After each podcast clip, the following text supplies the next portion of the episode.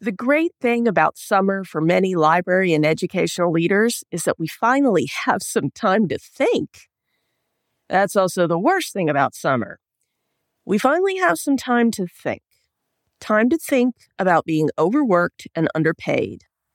Time to think about the petty office dramas that take way too much energy relative to their importance time to think about the bosses and board members and politicians who are making our jobs harder or using our organizations as target practice.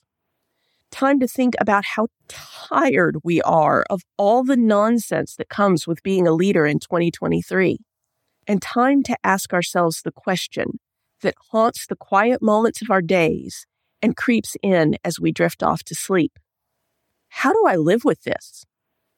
And if that's what it takes to live with this, do I even still want to? Welcome to the Kind Leadership Challenge, the podcast that empowers leaders to heal their organizations in 10 minutes. I'm Dr. Sarah Clark, founder of the Kind Leadership Guild, where I use my PhD in higher ed leadership and nearly two decades of experience in academic libraries to coach a community of educational and library leaders who are working to build a better world without burning out. In our unique, imperfect ways, kind leaders make tough decisions without becoming jerks. We create impactful and burnout proof systems for our organizations. And we know that once we stop controlling and start collaborating, even the most ambitious vision can become effortless. Kind leadership's pretty simple, but that doesn't mean it's easy. So if you're up for a challenge, stick around as I teach you to create a resilient, thriving legacy that will strengthen your community long after you're gone. There are several reasons that I talk about the goal of kind leadership as a shift from controlling to healing.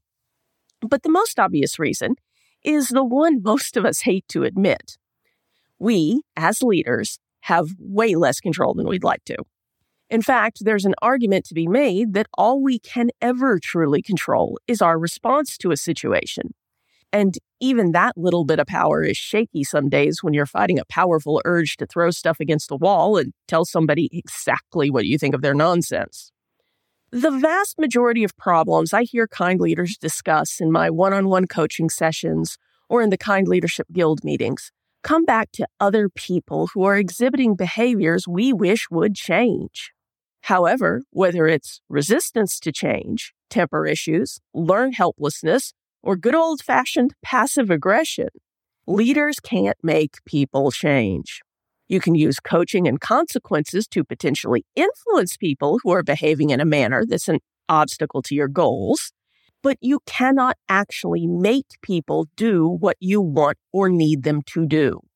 So, how do we as leaders come to as the Serenity Prayer says, accept the things or people that we cannot control.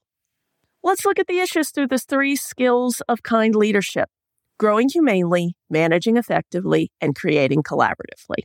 First things first, we grow humanely by processing our emotions about a problem and identifying how that problem violates our own personal values. In so doing, you can decide what your ideal goal or solution is for the problem.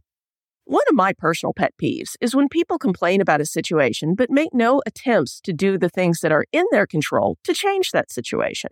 When I have to deal with people who are in that stuck headspace, I get a lot of emotions anger, disgust, and frustration, to name a few. So I process those emotions by writing them out or venting to a trusted advisor, or maybe just finding a quiet spot for a good old fashioned primal scream or three. Once I've done that, I can hone in on the personal value that is being threatened by this other person's complaining, which for me in this situation is the belief that we have an obligation to take responsibility for anything that is within our control but to do that, we need to be as disciplined as possible about letting go of things that are beyond our control. And once I'm calm enough, I can think about how my values reflect on this problem. And once I do that, the desired outcome is clear to end the frustration around my complaining colleague, ideally by guiding them to take another path but if necessary, to set some boundaries lest I get caught in the same trap of endlessly complaining about them. So, growing humanely, gets me clear on what I'm going to try to do. Managing effectively is about how we get that done. The first order of business is to gather information about the situation so I can check the unarguable facts about the problem against the story I've created to interpret those facts to ensure that the problem exists and the solution matches it. Then I get real honest about how much time, energy, and other resources I can devote to coaching this colleague and where I will need to draw the line. Once that's all done, I can make a plan for influencing the things I can control. First, I will try to coach my colleague into shifting from comfort to solutions. And if that's not possible, I will create more distance for my own good.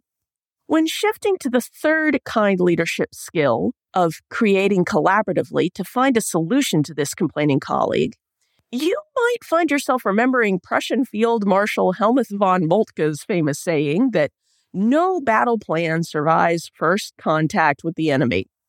That's true in kind leadership, too, though I would soften that quote to say that all plans evolve when you learn more about others' perspectives.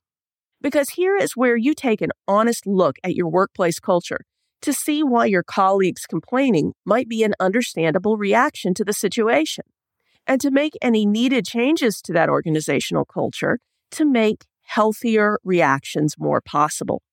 You will also talk to other trusted advisors about your plan to make sure you're on the right path.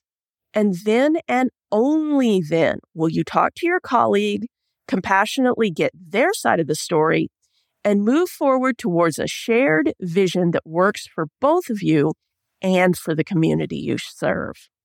At least that's the ideal way these things work. But there is always a possibility, and sometimes a probability, that you will do everything in your control to change the situation and it still won't be enough or the person who is frustrating you doesn't want to change their behavior. And that's when you need to shift from asking the question, How can I live with this? to Should I keep on living with this? Because there is one final thing you can always choose to end a work situation that is causing you more harm than good. I've done it a time or two, and I've seriously considered it even more times. Sometimes it takes planning or time to resolve other challenges in your life to make it financially or logistically feasible. But nothing truly has to last forever. There is always an option to leave.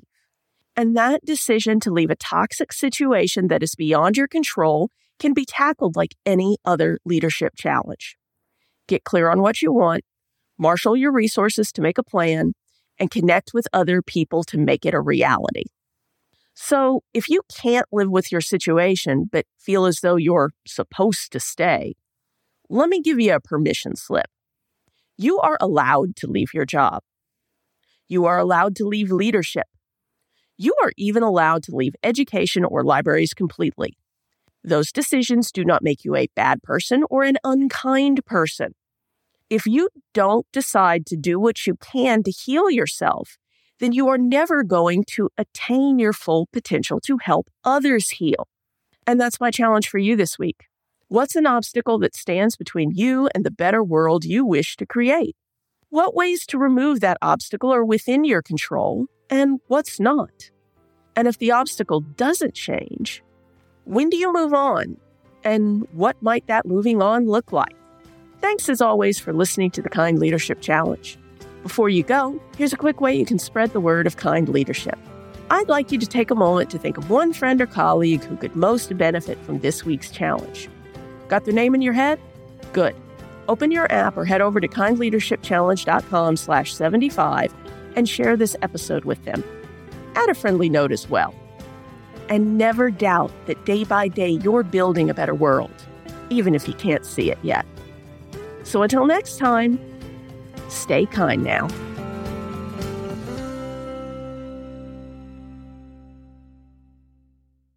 Oh, one last thing.